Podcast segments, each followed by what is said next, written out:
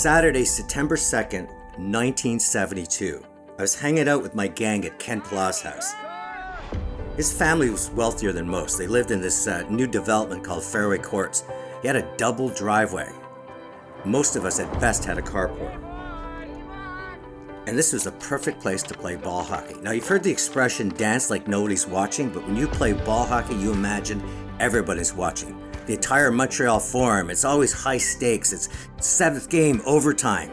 You're Cournoyer, you're feeding Peter Mahovlich, he shoots, he scores, and that's kind of the drama you bring in with ball hockey. But how could I possibly remember all of that that happened 50 years ago?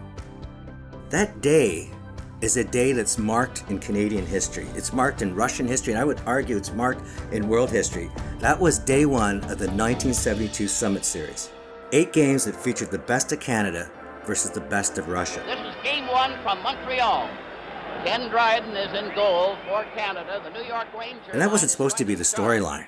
What we were led to believe is this is a skip in the park. This was going to be a sweep. I mean, how could Russians and people that played in an industrial league ever take on the best of the NHL?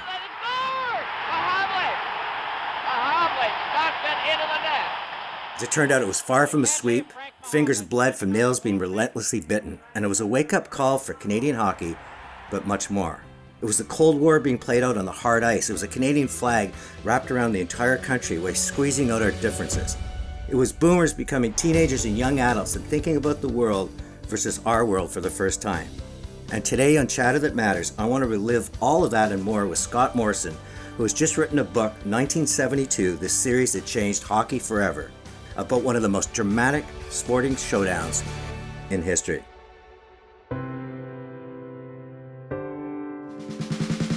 You're listening to the iHeartRadio Canada Talk Network, and this is Chatter That Matters with Tony Chapman, presented by RBC. And Scott Morrison, if you're a hockey fan, if you're a sports fan, you know who he is. And since he was a child, he's bled hockey. The guy used to run home from school, get the afternoon paper to look at the box scores. He went on to reporting, broadcasting, writing books about it. He received the Hockey Hall of Fame's Elmer Ferguson Memorial Award he is one of the most trusted and respected voices and authors in one of the greatest games on earth. Scott Morrison, welcome to Chatter That Matters. Tony, thanks for having me and thanks for those very kind words. Well, you know, as I was doing my digging on you, I just realized you are so much what I love in my podcast when somebody follows their passion through their entire life as opposed to, you know, finding themselves in a job where they go, I'm just not happy. And I want to turn this interview, if I can, just for a, a bit of a lark into three periods. First, I want to talk about your book in the Summit series.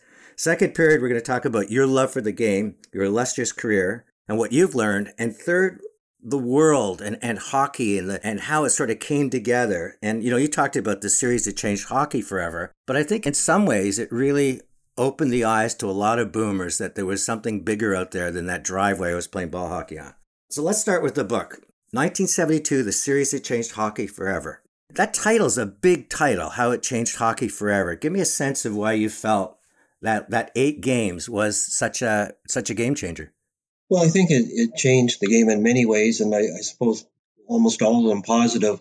It, it broke down some walls that existed at the time and barriers, and uh, some ways brought the world closer together because it was a divided world, as you mentioned, with the Cold War and that specter uh, hanging over everything. Uh, you know, out of it, suddenly we had Canada Cups, and it wasn't just Canada playing the Soviets, but we had the Czechs, the Swedes, the Finns, the Americans, and it was all the elite players, the best players, not just the amateur players playing anymore. And so international hockey was growing. And because of some of the political changes in the world, later on in the 80s with the you know the Iron Curtain falling. Russians and, and uh, players from the communist countries didn't have to defect to be able to come to North America and play. They were allowed to come and play, and the game was growing again. We we're embracing each other, if you will. All of a sudden, you know, as Phil Esposito said in the book, he says, you look at the the game, and he said we got players from all these different countries, but we don't think of them as being a Russian or a Czech or a Swede anymore, or an American. Or it's they're just players. They're players like all of us, and they they've got that burning desire to want to win and be a champion and win a Stanley Cup in the case of the NHL. So all of that evolution was pretty profound. And then the game itself of how out of that series, both of those teams learned so much from how the other played and the emotion that was brought to the game. In some cases, the emotion that wasn't brought to the game, and how we trained, how we prepared. I mean, the Soviets came in and they were obviously in much better condition to start, but what the things that they did off the ice, whether it was training, dry land training, nutrition, the psychologists involved, all of that, and how that evolved, and we learned from each other. And then just practicing the game and learning the game and developing skills in the game. So, so many different things emerge from that series. And it might well have happened over the course of time, and I'm sure it would because of some of the, the changing ways of the world, but it might not have happened as, as quickly. And that series was a launching pad for all of that. And then what it did for our society is a, a whole different change forever. And when I read your book, I felt like it was almost watching a Netflix series, the backstories, the anecdotes. How did you manage to pull out such great memories for a series that happened 50 years ago? Well, I, I wrote a, a, book about the series, and this one is similarly themed because the games are the games and the scores are the scores. Uh, but I did it leading up to the 20th anniversary, and the players were in a different mindset at that point. And then visiting them again 30 years later, just uh, you know, good interview is listening. What was tremendous about the experience one more time was that even though it's 50 years, their their memories of this are vivid. They might not remember what they had for dinner like I did last night, but they remember every moment of that series and every emotion that they felt. You know, I love the how you weave in humor and I, the way you were talking about their training camp and preparation was almost like a National Lampoon movie. Out drinking, running off to hockey schools, you know, they really thought of this as more of a probably a lark as opposed to really what it turned out to be, which was the world's stage. That's all they were told. That leading up to it, by and large, there was a few people that had exposure to the, the Soviets in international competition that were cautionary.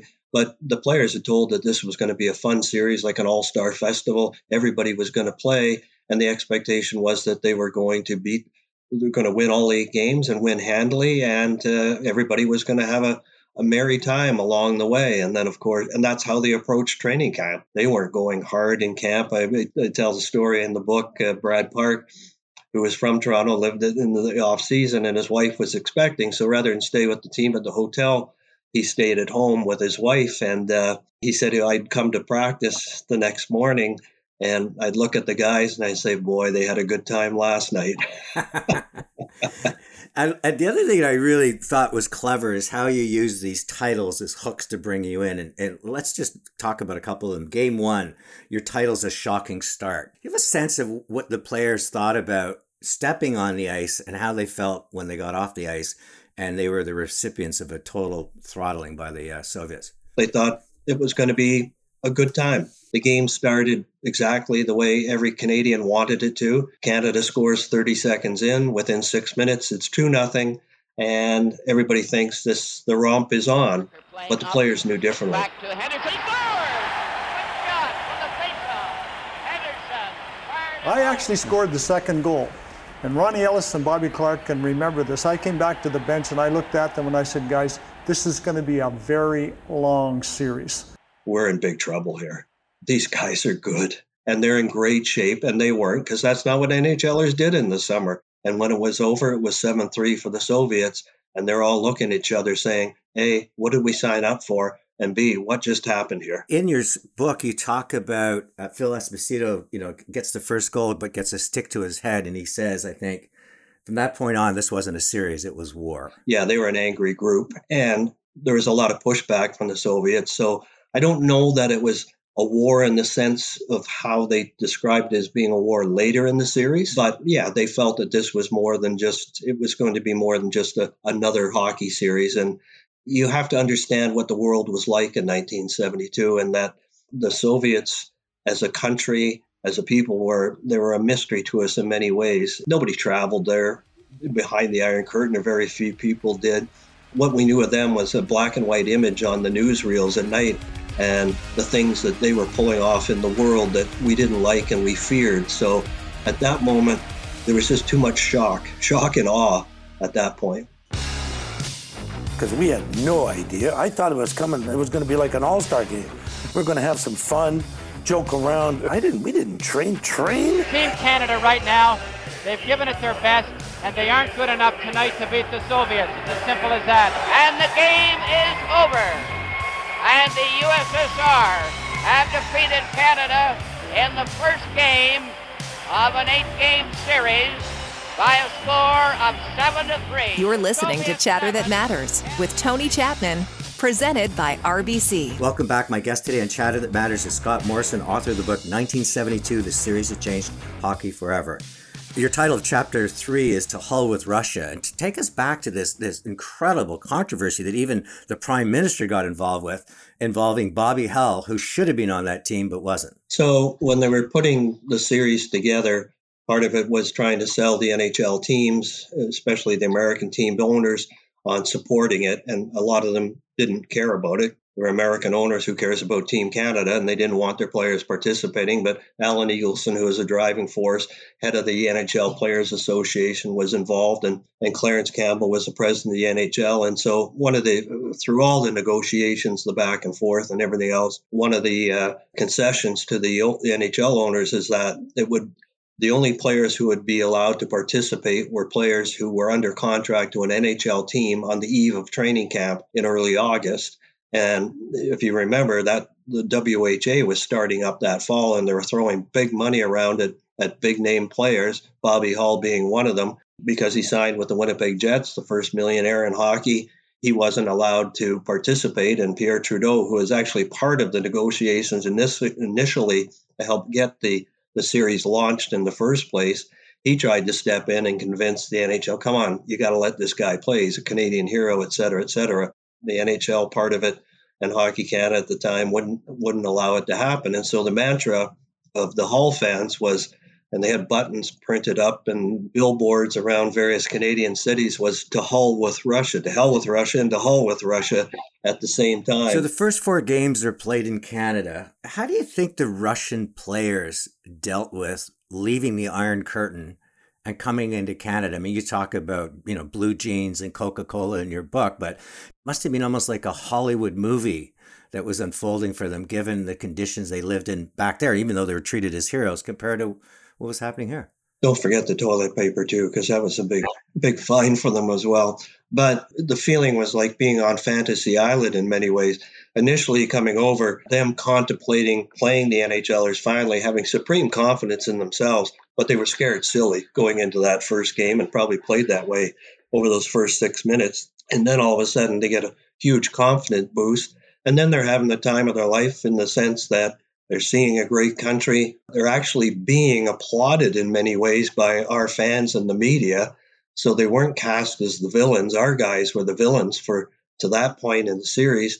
Yeah, they're they're eating food they weren't getting at home. They're drinking Coca-Cola like it was going out of style because they couldn't get it at home and and they were going to movies on the eve of the first game. They go en masse to go watch The Godfather, whether they could understand a word of it. They probably figured out the plot line pretty quick, but uh, they were enjoying their, their time in the country because they were being treated really, really well and uh, uh, experiencing things that they wouldn't necessarily get to see at home. The entire series now moves over to the Soviets. What's the psychological state of Team Canada because they're making a lot of roster changes. There's a lot of big decisions that are affecting a lot of egos. What were they like when they just left Canada and headed over there? They were happy to leave Canada, that's for sure, after you know, the Vancouver game where they were booed and Phil gave his famous speech. For the people across Canada, we tried. We did our best. And uh, for the people that boo us, geez, I, I'm really, I, all of us guys are really disheartened and we're disillusioned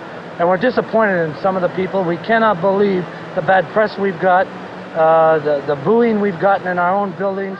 And they just felt that the, the country had abandoned them. By that point, they said our families hated us, our friends hated us. When they went to the airport to fly over to Sweden, where they had the, the stop over there before they ultimately got to Moscow, they played the, a couple of exhibition games. They said there was nobody at the airport. The country had left us, left them alone. They just didn't want it. They were uh, angry with them. They felt that the team had let them down. And really, what happened when they had that stopover in Sweden, you know, remember that these were that team was from 10 different NHL teams. They hated each other. They didn't like being around each other. And so that was another real challenge for the coaching staff and the players is to, to pull themselves together. And, and in many ways, the common denominator of being despised by their country, or, or so they felt, that kind of got them rallied together in, in their time in Sweden. And they spent a lot of time there. And had some beers, and had some fun. But they, they did pull together. And there was an event that happened just before they were supposed to leave for Moscow is that they were told word had come in that the Soviets had said that their wives weren't going to be allowed to come over or into the country. And then it was, well, if they come in, then they can't stay at the same hotel. They got to stay outside of town and all of this. And the players were really, you know, they're angry anyway at this point. Told Eagleson and then Harry Sinden, the coach, to leave the room. And they, Phil chaired a players' meeting and they just said, what do you want to do? And they, they all said, if they're going to change the rules and the, the wives can't come and family, then we're going home. We don't need this. And so they voted, and it was unanimous. And Brad Park told me in the book, he said that uh, that was the first time that group was unanimous about anything. The first game over there, we look like we're doing well, but again, this this incredible offensive juggernaut of the Soviets comes back and win it. We're down, I believe, three one and one, right? So it looks like it's almost over. How did they rally the team to to kind of really say, you know, it's not over until it's over? Well, you remember I talked about that Vancouver experience and what they felt about the country and the country felt about them. But I think that speech that Esposito had had an impact not so much on the team because they didn't hear it, but on the fans. That they suddenly understood that yeah, these other guys are good, and but our guys are trying, and we got to get behind them. And when they got to Moscow, there was three thousand Canadian fans there, and crazy supportive fans, and there was 10,000, 12,000 uh, telegrams and postcards of all of an encouragement. And the trainers put them on the wall outside the dressing room. And all of a sudden they looked and they said, We're not on our own here. Like the country's behind us. And then you asked that question earlier. And I think that's really when they felt like we're not just playing a hockey series, we're playing for our country here. This is bigger than just hockey. When they lose that game, they blow the lead and they're leaving the ice. And those 3,000 fans were standing where they went off the ice. That's where their seats were. And they gave them a standing ovation. And all those players, they never forgot that moment. And that moment meant so much to them that they, they didn't feel they were alone. They had the support. I think it just in, enhanced the drive to, to have to want to find a way to get the job done. So as, as dejected as they were, they were inspired by all of that. They talked a little bit about, and there was obviously a lot of the conspiracy of, you know, the Russian didn't just have home ice advantage; they were taking advantage of their home in terms of some of the things that they were doing to get into the heads of the hockey players. What, what were the things that you felt might have had an impact on their on a Canadian team psyche? Well, I, I mentioned they let playing the head games with whether the wives are come or not, and then guys would say that you know they had these intercoms or stereo systems in their hotel rooms that they turn off at night, go to bed, and then all of a sudden, in the middle of the night, the music could be blaring, or in the afternoon when they're having their naps. They brought over steaks and beer.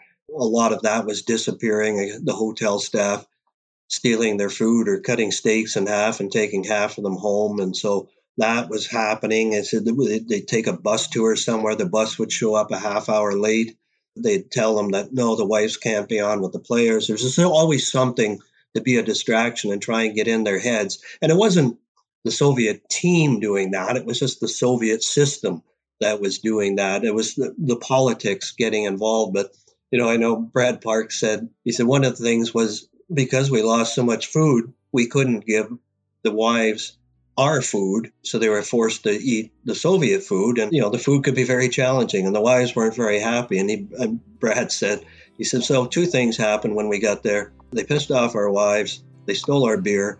Everybody should know if you do that to a Canadian player, make his wife angry, and you take away his beer, you make the player angry. That's a great one. And then they win game seven, and Paul's playing great, Phil's playing great. They're feeling better physically. Now they're feeling better from a confidence standpoint because they're winning some games. And now the heat is on the home team because you win game seven, it's one and done. And they're feeling pretty good after uh, pushing the Soviets to that wall. And now you've put the element of doubt in their mind. Hi, this is Tony Chapman. When we come back, Scott Morrison, one of the finest minds in the world of hockey, author of 1972, the series that changed hockey forever, relives Game 8 and a goal that's heard around the world. Hi, it's Tony Chapman, and a big thank you to RBC for sponsoring Chatter That Matters. Speaking of matters, I have a question for you. You're checking on your family, your health, even your car. When was the last time you did a check in on your finances?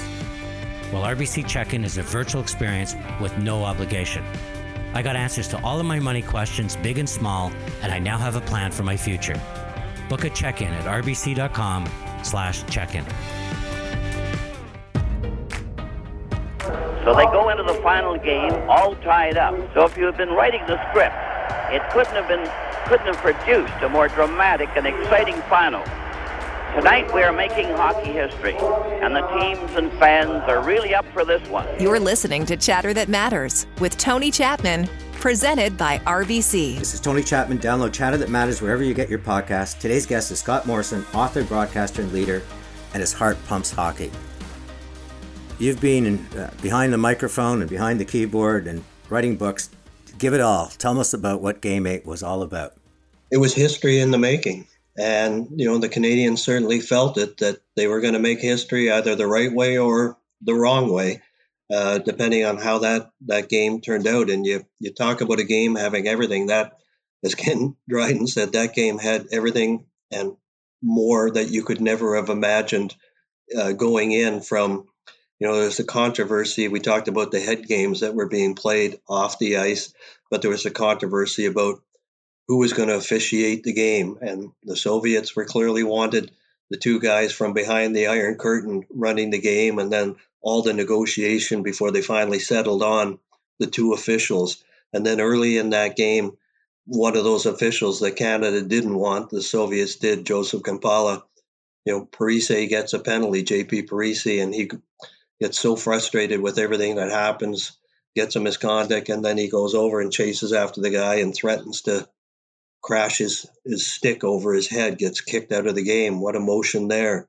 You know, the Canadians fall behind five to three after two periods. And now you think, how hard is that to come back in the other team's barn? Suddenly they've got, the, you know, we talked about momentum and all of that and re energizing confidence. Uh, but they go to their room after the two periods and just say they had a good feeling about themselves. And and Harry Sinden said, "Don't try and win the game in the first five minutes and tie it up because you're just going to leave yourself open and we'll be down six three. Just chip away. Let's try and get one early enough, and then we'll go for the next one. And over the five, last five minutes, we'll take it to them like they've never seen it before." And so Phil sets the table as he did throughout the series, gets the five four and then Cournoyer scores. It's 5 5. The game is tied, but the goal light doesn't go on. And Alan Eagleson, who's sitting in the stands, sees that. He knows the games that the Soviets play. He goes leaving his seat to charge down to the scorers table in the penalty box. But around the rinks in the Russian the Soviet rink, they would have a moat between the stands and the ice and the soldiers were there with their guns and, and everything in case there is any trouble. And they see Eagleson charging down. They don't know who he is. And all of a sudden, Al's in the grasp of the Soviet army and they're, they're roughing him up pretty good. Well, the Canadian bench sees this and they're wondering what's happening with the goal and the score. And so the, the bench is empty, and the Canadians go over en masse. Peter Mahovlich climbs over the boards, is swinging his stick at the Soviet uh, soldiers and they rescue Al and drag him across the ice, and uh, he and the trainers salute the fans, and in a typically Canadian way, you would say, and uh, and then all of a sudden, peace is restored. The Russians declare quietly to the Canadians that you know if this game ends in a tie, we win the series because of the goal differential. Well, that had never been discussed previously, so this word gets to the Canadian bench. One more thing that just makes them go crazy and then all of a sudden, we saw what happened 34 seconds and left. And the Cournoyer has it on that wing. Here's a shot. Henderson made a wild stab for it and fell. Here's another shot. Right by the score.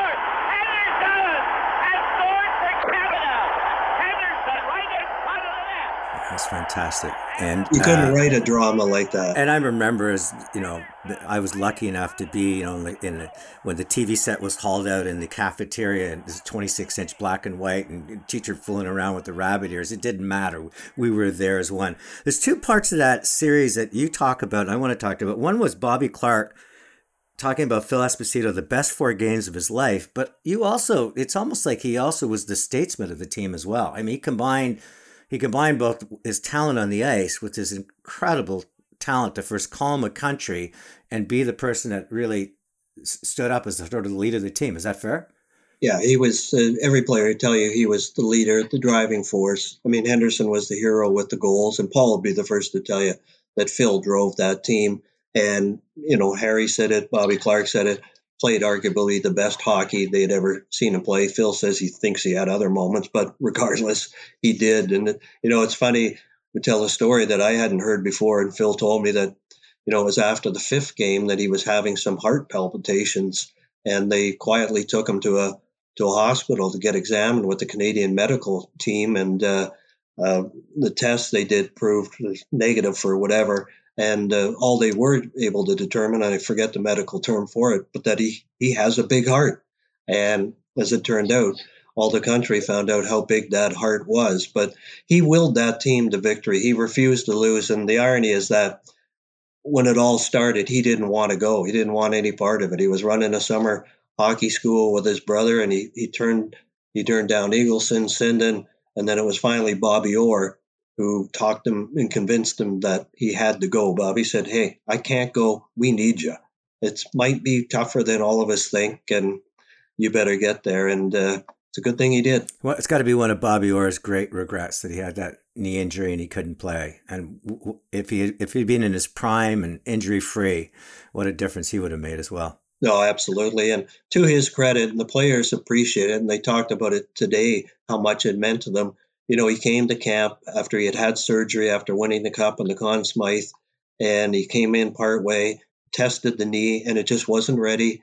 Uh, but he stayed with the team, and he, he hoped that once the first once they got over to Moscow that he would be able to go tested the knee again and it just it wasn't ready but he was there every inch of the way with the team, and they they really appreciated that sport support and see him there. And Sinden said he kicked around the idea for Game Eight of dressing Bobby and just using him on the power play, and figuring he'd be a well, he would raise the the spirits of the team like crazy. The Soviets would see him and be a little bit nervous, and that he would improve their power play. But then he ultimately said he said the way the officiating was we weren't getting many power plays anyway. So I needed to make sure I had a, a sixth healthy body on that blue line. And the other thing that I want to talk a little bit about is the slash from Bobby Clarke. How we reacted to it, how did the Soviets react to it, and how has it stood its time in history? The slash itself speaks to you to the emotion in the series at that time and how important winning was and doing anything to win. Talked to a lot of the players you know, guys like Ron Ellis and even Phil, and he said, We did things in that series we would never have done in an NHL game before or after. But it was a war in their mind. And, you know, the stakes were so high and the emotions were so high and the pressure. And so, you know, in game six, John Ferguson says in the dressing room, this Kharlamov is he's he's he's killing us. We got to do something about this guy. And that Clarke Henderson Ellis line had been assigned to him from the first game of the series and so Bobby took it upon himself. He had a chance. He slashed him. wasn't trying to break his ankle, fracture his ankle, uh, but he was sending a message, slow him down. And you got to remember, and in, in fairness to Bobby, uh, some players were really offended by it later. At the time, it didn't resonate with anybody. It didn't get a lot of headlines. But it was years later when people recognized it, and the Soviets talked about it a lot more, that it became a, a bigger news story and some Canadians didn't like it. Some applauded him for doing it. Bobby has no apologies for doing it. Um, and you know, as I was going to say, that there was things going on this on the ice, nasty business on both sides of it. So that wasn't the only nasty thing that happened in the series. It was one because of the prominence of the, of the player that took on a, a grander scale as as time marched on. But you know, Ron Ellis told me the story about seeing Gary Bergman, a Soviet Mikhailov, kicking him in the shins, the skate blade going through uh, the actual shin pad into his leg. And he says after the game, Gary took off his, his skate and he turned over his boot and there was blood pouring out of it. So there's a lot of nasty business, but again, it speaks to just how that series became bigger than just a hockey series. A long shot by Gusev. Dryden played it back to the goal.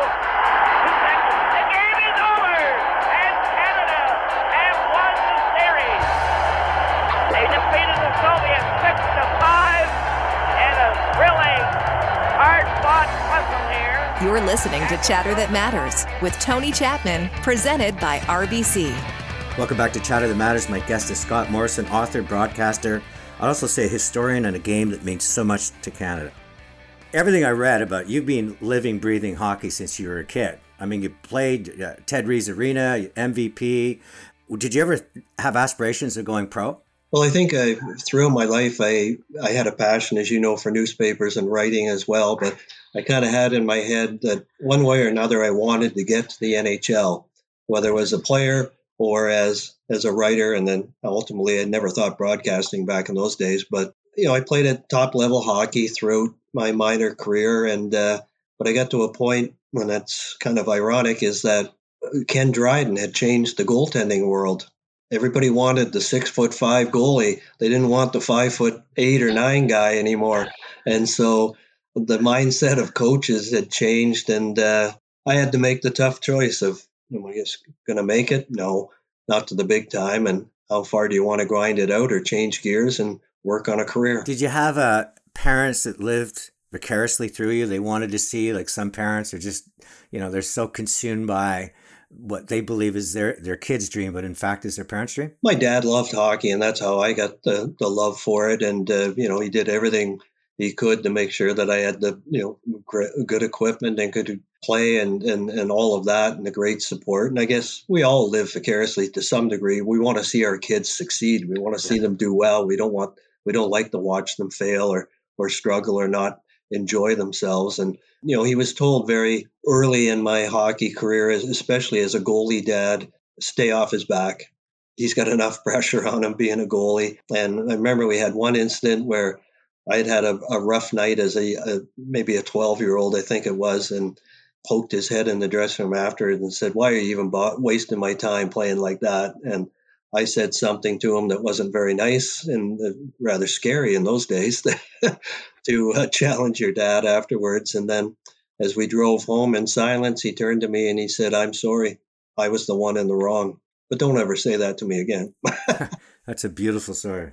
What you're talking about, the team, the aspiration, the parents, the child, that but a lot of that seems to be disappearing. Only 8% of the kids are playing organized hockey. What do you think we can do to make sure that more kids benefit from not just hockey, but from, you know, team sports and all that teams bring them? We have to make it fun. And winning is important, but it doesn't have to be everything at, at certain levels. You know, we have to make it more, somehow make it more affordable because at the elite level, especially, and if people are chasing dreams, then it becomes very, very expensive because it's not just signing up and paying to be part of an organization. It's the you know, now they have skills coach to go through the summer on ice, and not everybody can afford that. You know, we've got to expose the game and show people how it can be fun and a great experience for new Canadians, new people to our country to let them understand and appreciate how much of our heritage it is and how how much we embrace it and it's part of our lives and then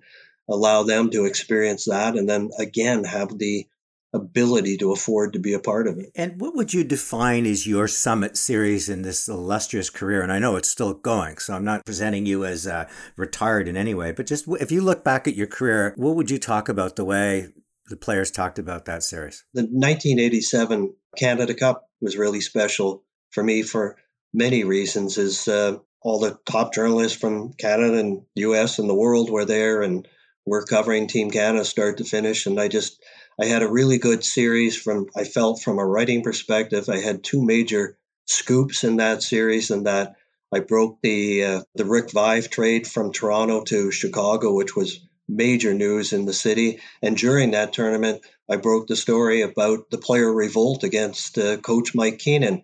A bunch of them threatened to leave the team and go home, and I had got that story. And a shining moment for any journalist is when, you know, the press conference follows the story and Keenan was asked, Well, what do you think of the story?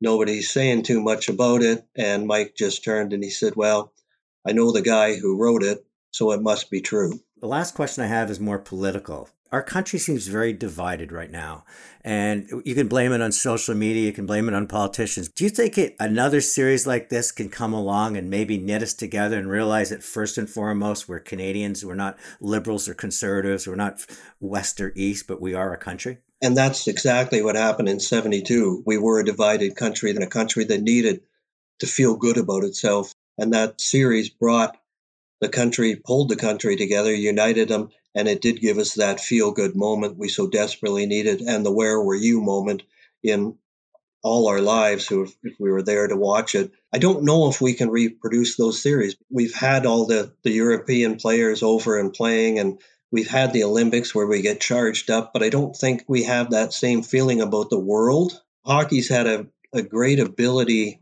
certainly in this country, to be a great distraction when we've needed it, be a rallying point for us when we've needed it. Even that 72 series, part of the reason it was born is because Trudeau knew, Pierre Trudeau knew that the country was divided. The country was depressed. We'd come off the FLQ crisis and all of that. We needed something to feel good about. And uh, maybe there is a way that, that we can create a series that will do it, but you'll never reproduce 72 and to a certain degree 87. So I always end my podcast with the, the three takeaways that I get from my guests. And the first one, when you're talking about your dad and sticking his head in the dressing room or standing at the end of the ice and clap and just the incredible bond and love that came pouring out of you, just the way you look. To experience that kid growing and becoming part of a team and stuff, that there is something so special about organized sports and team sports. The second is you're just such an incredible storyteller. You bring words, whether it's on paper or in the broadcast to life, and that's such a beautiful talent because I think in this attention deficit economy,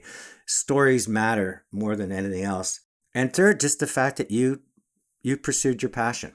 We spend so much time trying to chase financial wealth or a degree or a job that we think brings security. But when you have something that you're passionate about and you pursue it, makes your heart beat, I think that's a career well done. So I, for all of that and more, and being a huge fan of yours, Scott Morrison, I appreciate you coming on uh, Chatter That Matters. Well, Tony, I've thoroughly enjoyed it. Thank you for the kind words, and it's been a, a fabulous run and uh, still going.